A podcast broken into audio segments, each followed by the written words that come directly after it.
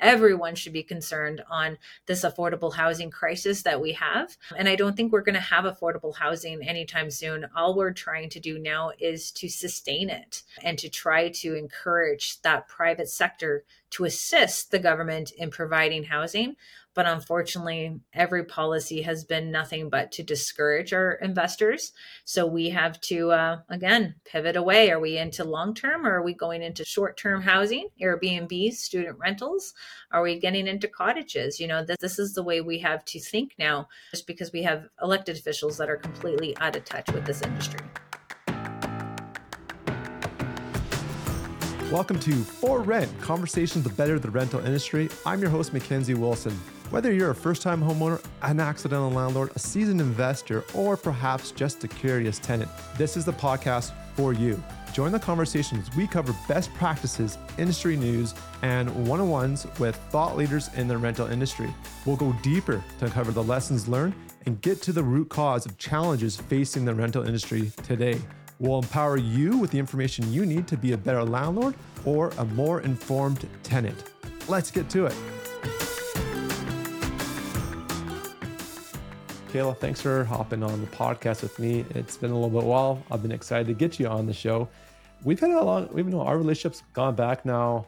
I think we, I guess we can start measuring in years now. We've been at both kind of similar size Facebook groups. We're doing the similar thing in different provinces, Alberta versus Ontario. But for the folks that don't know who Kayla is, where does your passion come from? Why are you such a big advocate for the housing industry, and, and how did you get here?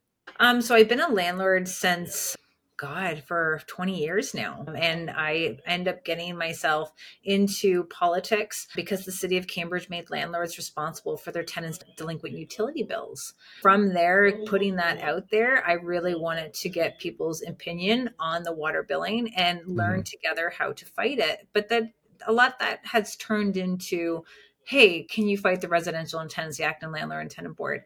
So knowing that I haven't had, you know, that bad tenant, you know, just knowing how involved our political landscape is in the housing industry, I knew there had to be a better way to inform all these private housing providers about what was really going on and how they can have a voice when it comes down to challenging these different type of bylaws and legislation that is obviously impacting them as a private housing provider and how it's actually impacting their good tenants and even the taxpayers.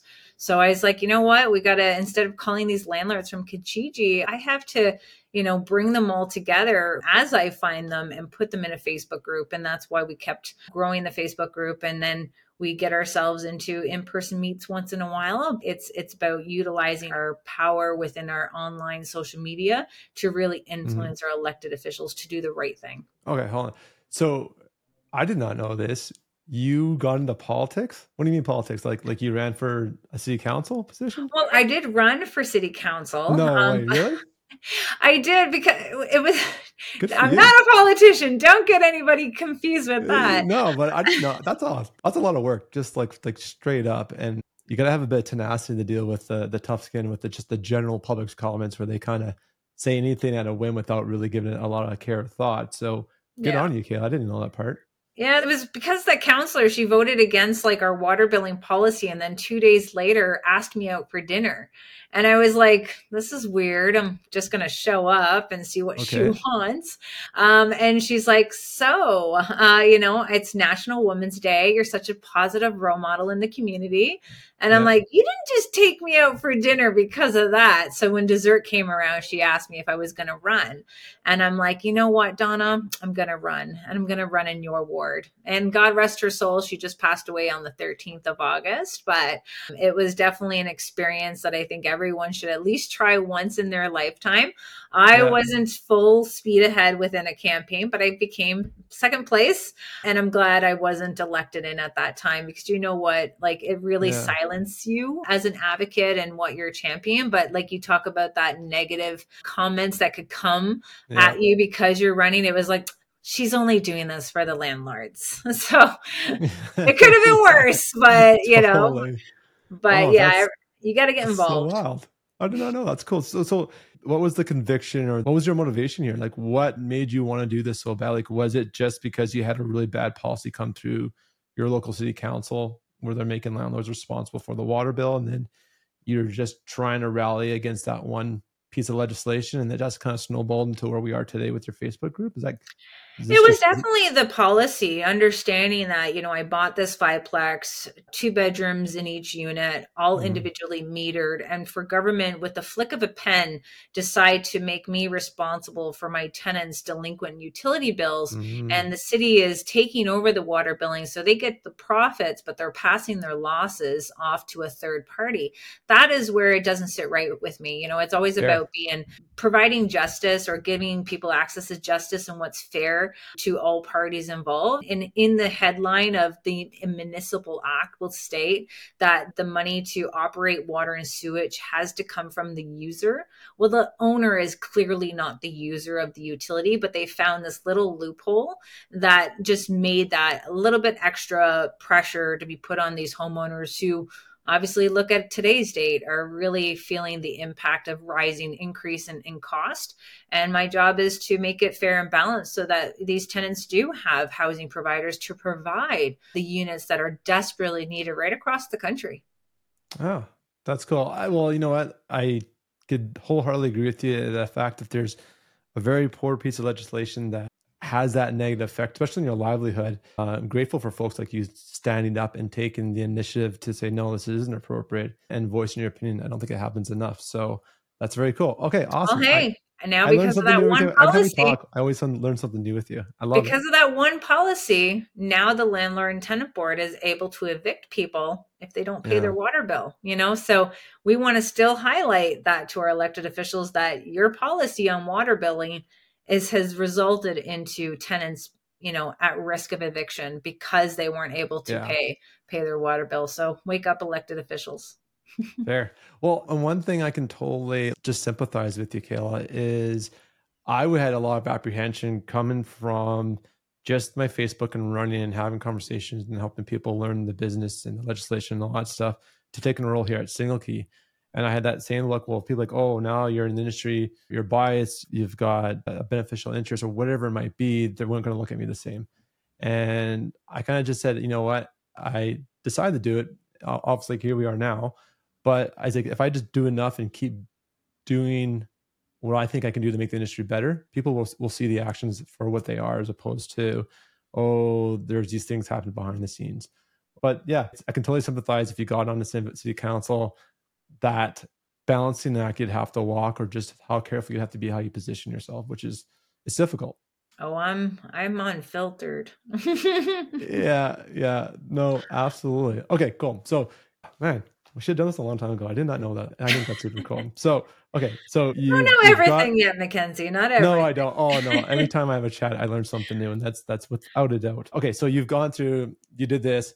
So then where did the the Facebook group come around? I guess you were knocking on doors to and through Kijiji ads just to rally a bunch of landlords to vote or at least speak up at your city council for this proposed bylaw around the coverage of utility bills.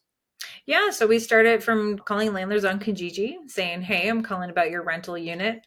I'm not calling to rent it. I just want to let you know the new tenant that you put in there, if they don't pay the bill, it's going to be going to your property taxes. You have to come down to City Hall. We're having a protest. And I had a protest outside of City Hall's doorsteps. Wow. And they, they sent me a letter saying that I couldn't. And then I sent them the media and then the media went and asked them why I couldn't have a protest on the city hall's doorsteps and then I received a phone call from the city saying that I can have a protest at City Hall. And then from that gathering, it was like, okay, like let's keep this going. Let's keep yeah. the fight happening. Like even though you may have won, like lost the battle, the war is still going. And obviously, we've able to broaden that, you know, with the Residential Tenancy Act and the Landlord and Tenant Board. And our focus now is the Landlord and Tenant Board because these landlords are completely being taken advantage of.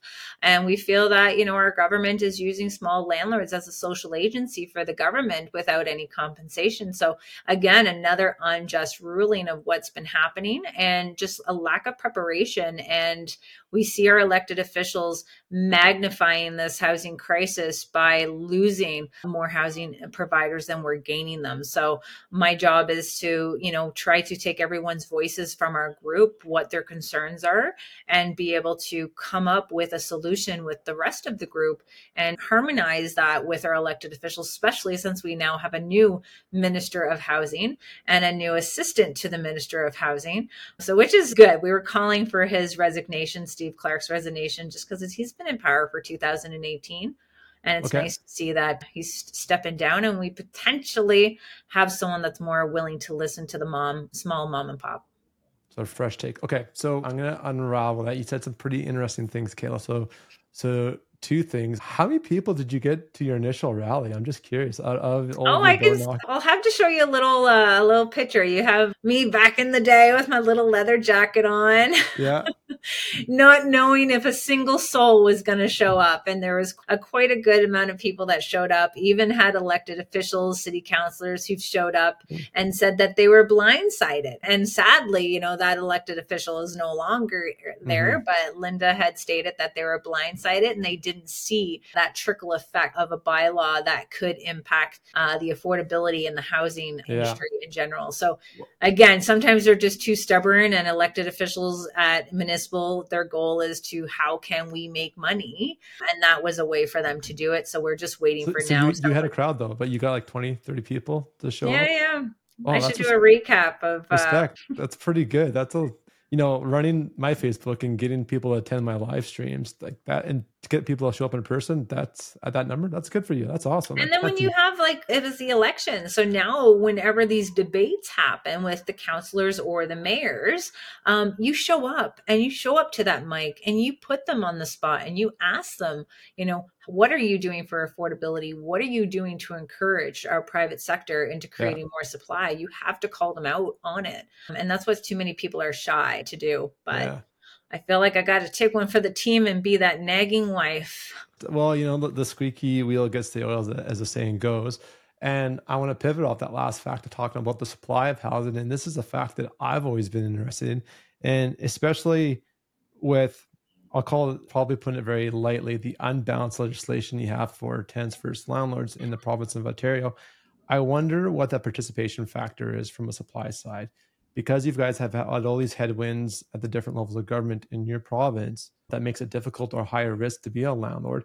How many people have said, you know, enough's enough, I'm walking away? And how much supply have you lost in terms of numbers of bedrooms or units going back five, ten years? I'd be curious to see that picture because I think that would be a stark tale to what you guys are dealing with right now in terms of just the current legislative environment. You nailed it. We're telling people to go to Alberta or Texas, uh, Florida, yeah. uh, Belize, uh, Mexico, you know, it's we have to pivot, you know, based on what our elected officials. It's a very slow process, but it's a needless to say, you still need to continue to advocate, but then you also need to learn how mm. to work within a broken system. And people are learning different ways because of what we're dealing with. And our group and our experts are are ready to share that information to the other members that are out there looking for support and looking for guidance. Hey there, sorry for the quick interruption. This podcast is all based on the collective wisdom of everyone. It's interactive. We absolutely need your input and feedback. So if there's a comment, a question, a best practice that you've learned that relates to an episode, or just something that's come across your mind you think would be great for the show, we are all about taking this collective wisdom to better the rental industry. Please, please share with us, good or bad. We'll take it all. I've got tough skin.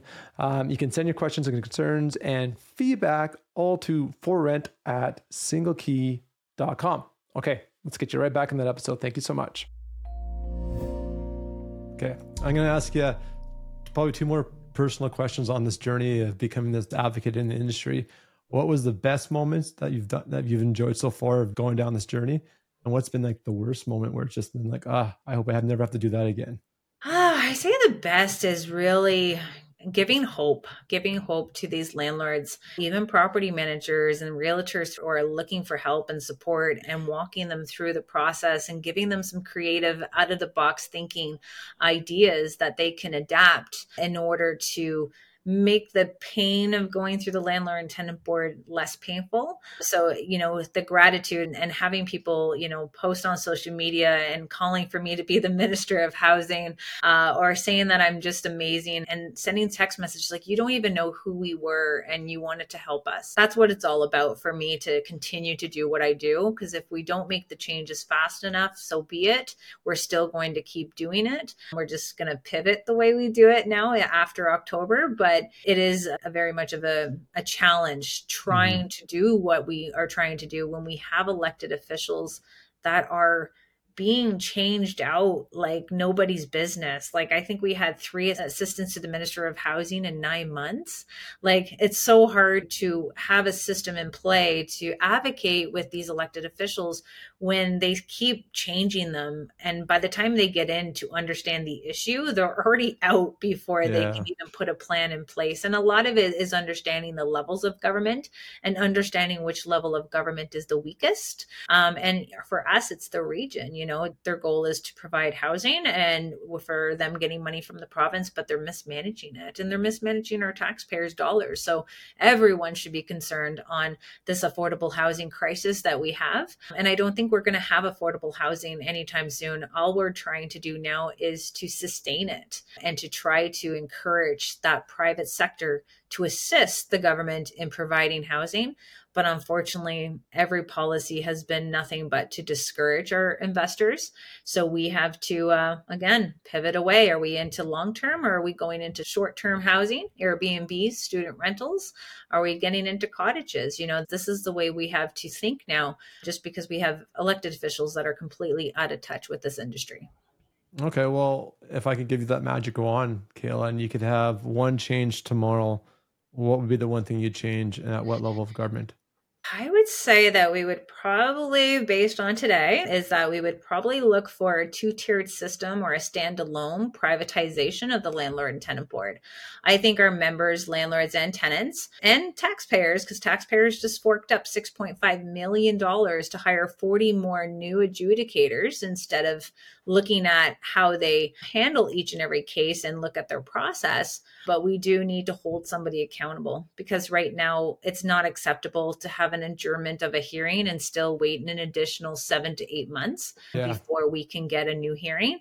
So we need to hold somebody accountable. And if we can't hold the government and the government can't fulfill their obligations to provide us with a system that does give justice to both all stakeholders, both landlords and tenants, then we need to have a system that is going to be held accountable. You're going to make that happen for me, Mackenzie? I'll get this opinion out in the airways, get more people listening, and keep on creating awareness. I think that's really half the battle is people hear affordable housing issue, they don't know what's really causing it. They hear options like I call them vote getting policies around rent control and how that sounds great in the surface, However, it's really undermining the supply issue and the efforts that, that we're going towards to try to truly fix the issue at the core, the root of the cause, opposed to a band-aid fix that's to the towards the symptoms and that never really gets to the cause. So, you know it. Well, maybe this is a good time to pivot. I, I could ask you so many more questions, but I know you're a little short in time here. So we here at Single are pretty excited to be your main co-host or sponsor of your upcoming event. Um, yes. For the listeners that don't know about it, and especially the ones out in Ontario, which is a large segment of our of our listeners and our users here at Single Key, which we just crossed the 100,000 user mark of homeowners and landlords just last week, by the way. So Congratulations. Cool. Yeah. What do they know about your event coming up, Kayla, and, and why is it so important? Well, one, we would like to send a special thank you to Single Key for being one of the co hosts to this conference. It's a very special, unique conference that we host every year. This year is our fifth one, and we have a lot of repeat uh, attendees coming. So, you know, we're doing it right. And, and we've always had our opportunity to have elected officials at this event in order for us to harmonize the working way of us trying to work with them. But this time it's going to be solely on that education piece and the advocacy to educate these landlords on how to pivot within that work, that broken system, what yep. we need to do now for our rental ad creations from doing our tenant screening. Tenant screening is the key to avoiding any problems that would result you having to go to the landlord and tenant board. We have our real estate lawyer who is going to be a guest speaker and also going to be giving out addendums, the lease addendums that can be attached to the government standard lease, we're giving that to our attendees because it's about preparing them for the troubling times ahead. Uh, we also have the landlord and tenant board forms. We're going to help guide you because a lot of our landlords here make a lot of errors within their paperwork that results in their application being dismissed or adjourned. So we want to make sure we have that education to them, how Bill 97 is going to impact their abilities to be landlords in Ontario and how to deal with difficult tenants. Uh, you know, so I know we have some difficult tenants out there. We're going to highlight and maybe even role play uh, some type of situations Ooh, that could fun. arise yeah. in a way for give people a deep understanding of what to do and how to do it in, to avoid future problems um, okay. just because we know that our tempers can arise we even have banking insights we know a lot of our landlords are going underwater with tenants not paying rent or not being able to get the refinance or they're not going to be able to you know renew at that higher interest rate so we want to make sure no matter who you are we want to make sure that they have enough education to pivot in these challenging times with the rising um, mortgage interest rates. And the most time is that investment opportunity. Teach these landlords where else to invest. Don't put all your eggs in one basket. And let's send a strong message to our government that we don't have to keep all of our eggs in one basket and we're going to be able to go and check out other countries uh, where the numbers still do make sense. Of course, all this information it's going to feed your mind. We're going to make sure we feed your belly. So we actually have a 10 item buffet. We have our Ooh. cake, we have cookies, we have our fruit table, our dessert table. So we really want to make sure that we're feeding your bellies as well to make sure that you are not hungry open minded, ready to learn, having some prizes and games, interactions. There is a cash bar, so everyone can sit back and enjoy a drink with their fellow private housing provider and really connect as a community because we do have the announcement of what's next for Ontario's Landlords Watch at this conference and even learning about different programs that could help the landlord and tenant board. Okay. That was a lot. I'm going to talk about four or five things if my memory's this good. So it sounds like I heard you highlighted the importance of tenant screening. It's probably one of the most important things in the whole process of a lifespan of a tenancy. Why is that so important? Again, Kayla, for our brand new landlords that are just getting into this industry, or perhaps are forced to be landlords, they don't even want to be here, so they need to understand the landmines to avoid. The tenant screening is the part with, you know, it's not just about looking at it as someone's willingness to pay. It's also being able to look at if you're going to be able to deal with that tenant if a problem arises. So getting to check out as much information about that tenant as possible. And the most part of having our tenants that are in the system of, you know, abusing landlords, they're willing to modify their documents to make it look like they are a glowing tenant that any landlord landlord would want and in which some landlords go oh you're they're great tenants i got to pick them quickly you know look right. at look at everything you have to sit back even if you lose that tenant just because you never got back to them quickly you have to make sure you're doing the credit check you're doing the background check you're uh, checking them out on the social media platforms you're checking CanLII you're checking OpenRoom you're able to make sure that you're checking them on facebook where you might have a mutual friend and that's happened to me quite a bit and I love it. Love Facebook for that. Um, so we do need to avoid going to the landlord and tenant board, and tenant screening is, is the person right there. And there's going to be stuff that I can't really teach online. Uh, yeah. So we are going to be able to teach that at the conference.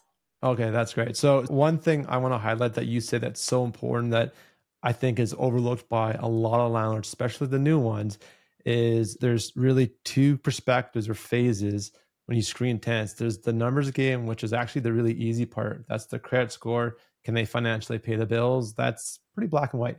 But you hit on important, another part where it's this long term relationship that you're going in. It's a business relationship with this tenant. And you have to scope them out in a way to get a feel if you can work with them because there's nothing worse than a phone call making your skin crawl because it's your tenant asking for something. You're not going to last long in this business and it's not going to be enjoyable at all. But if you can manage and find a way to understand this person and see if they're a good fit for you to work with them by being their landlord, then that's the other, I think, critical key that often gets overlooked when screening tenants. Now, I'm going to pivot to two more things. I'm still trying to go through my memory because you're just rapid fire with a bunch of gold nuggets. I should stop sometimes. I know. Well, FYI, if you can keep it to 45 seconds, I can highlight all these great things you're saying a little bit more efficiently. Well, then I, re- then I forget the rest of the stuff that I'm going to say. uh, it's a two way street. So, you know, what, just to give, again, folks a good understand, what's the typical cost if someone stops paying rent and they have to go through the LTB to get a resolution? What's that bill looking like these days with average mortgages? Like, can you give me some examples you've seen recently in your community? Well, one, you have that $186 filing fee for the landlord and tenant board. Then you have the concept of your paralegal, which they could charge anywhere from $500 for a non payment of rent application all the way up to $1,500 for non payment of rent applications, not including their hourly rate in which they're representing you at the landlord and tenant board. And then we have the sheriff. You sh- sheriff is usually, you know, a little bit more, but it could be about $350 for the sheriff's office, but you're going 12 months or longer of not having any rental income coming in. So what's that average is rent right now for for your area or just one two, bedroom two, is yeah. around eighteen hundred dollars.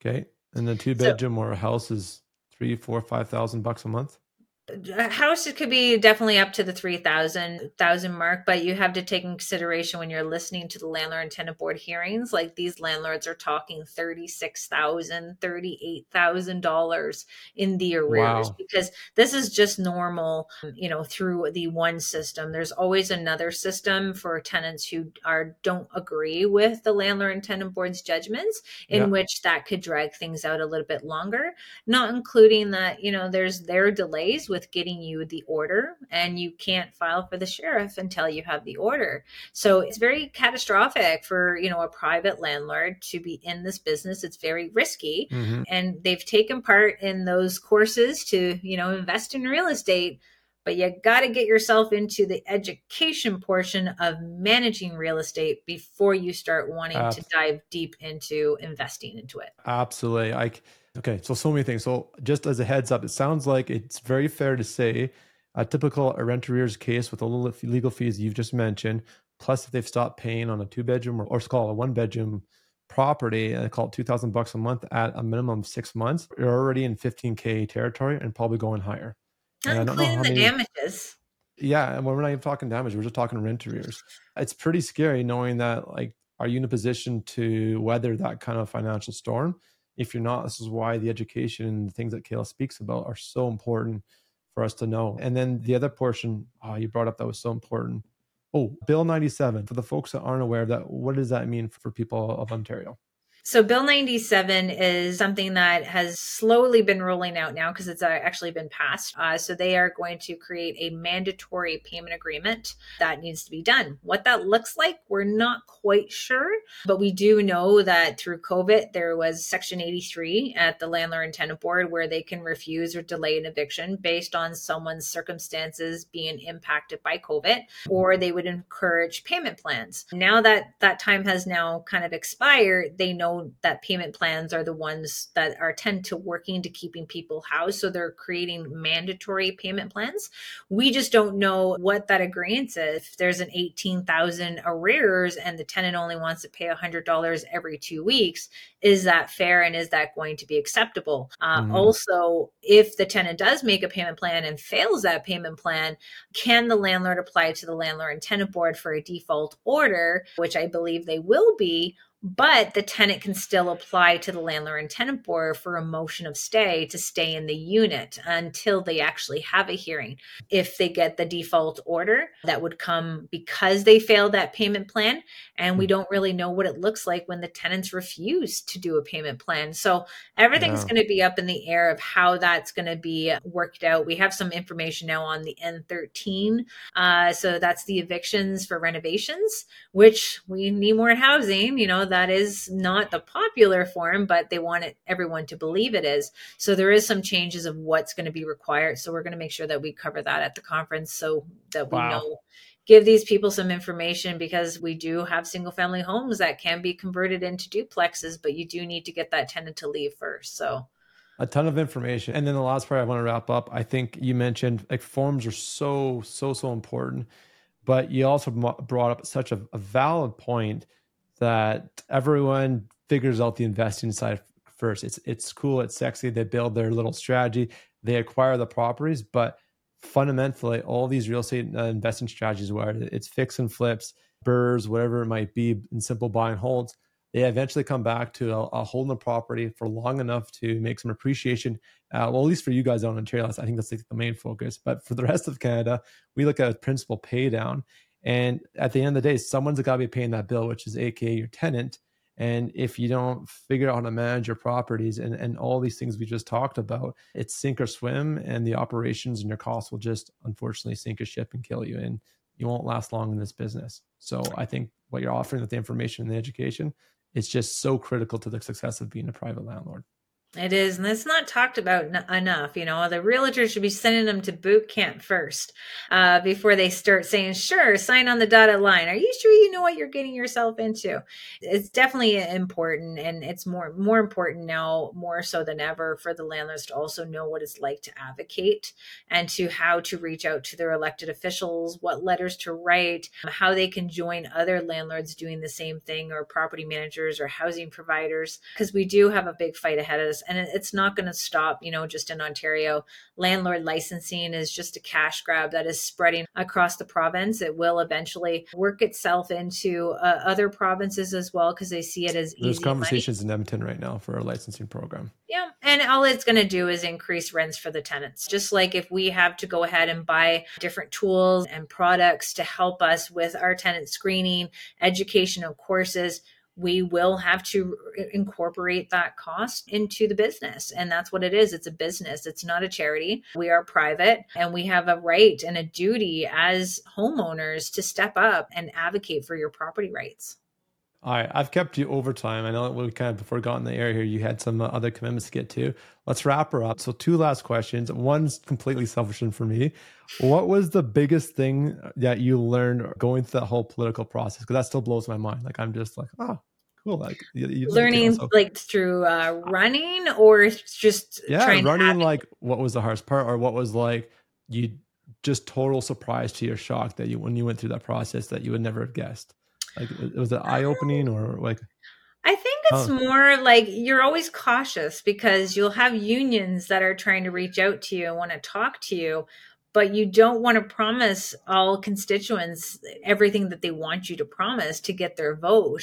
And that's where you have to be cautious on who you're aligning yourself with because you don't want to have to take their donation and then they expect something in return. So I stood very strong on do not take donations, run with my own money, whatever happens happens because it, I think that's my field to politics now. I think we have too too many politicians and this party politics is really a barrier for people like me and like yourself Mackenzie that could actually be a stand-up councillor or MPP but the party politics gets in the way and it really discourages people from even wanting to vote. So I yeah, hope to you know bring awareness to that as well because it's not being a politician is a bad word now these days. uh, uh, it's a challenging industry, and I, I, don't envy any folks that take on that uh, responsibility. Let's wrap up. I know, Kayla, you run a substantially large Facebook group that's quite active in Ontario here. For the folks that are not yet joined and want to learn a little bit more about it,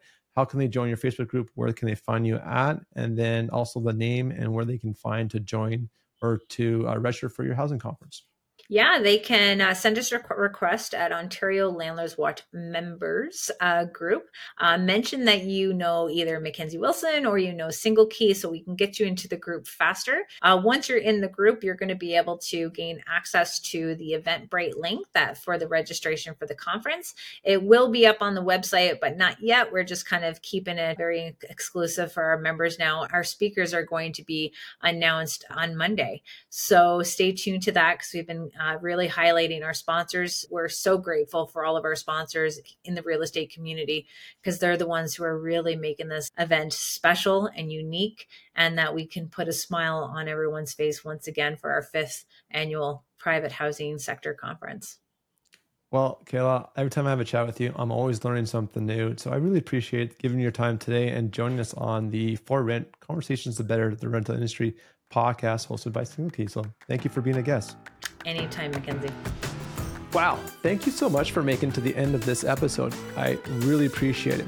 If you haven't already, please check out singleKey.com. They are the main sponsor of this podcast, and simply put, it wouldn't be possible without them. We want your feedback. So, again, if you haven't done that and you've probably already heard the plug, but send us an email at forrent at singleKey.com.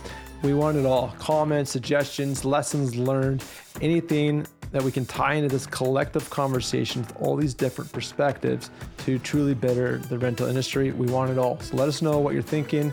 We'll incorporate it into future shows. And if you haven't already and you want to, please subscribe to us and provide us a rating on your favorite podcast listening platform. We'll see you on the next episode. Thank you.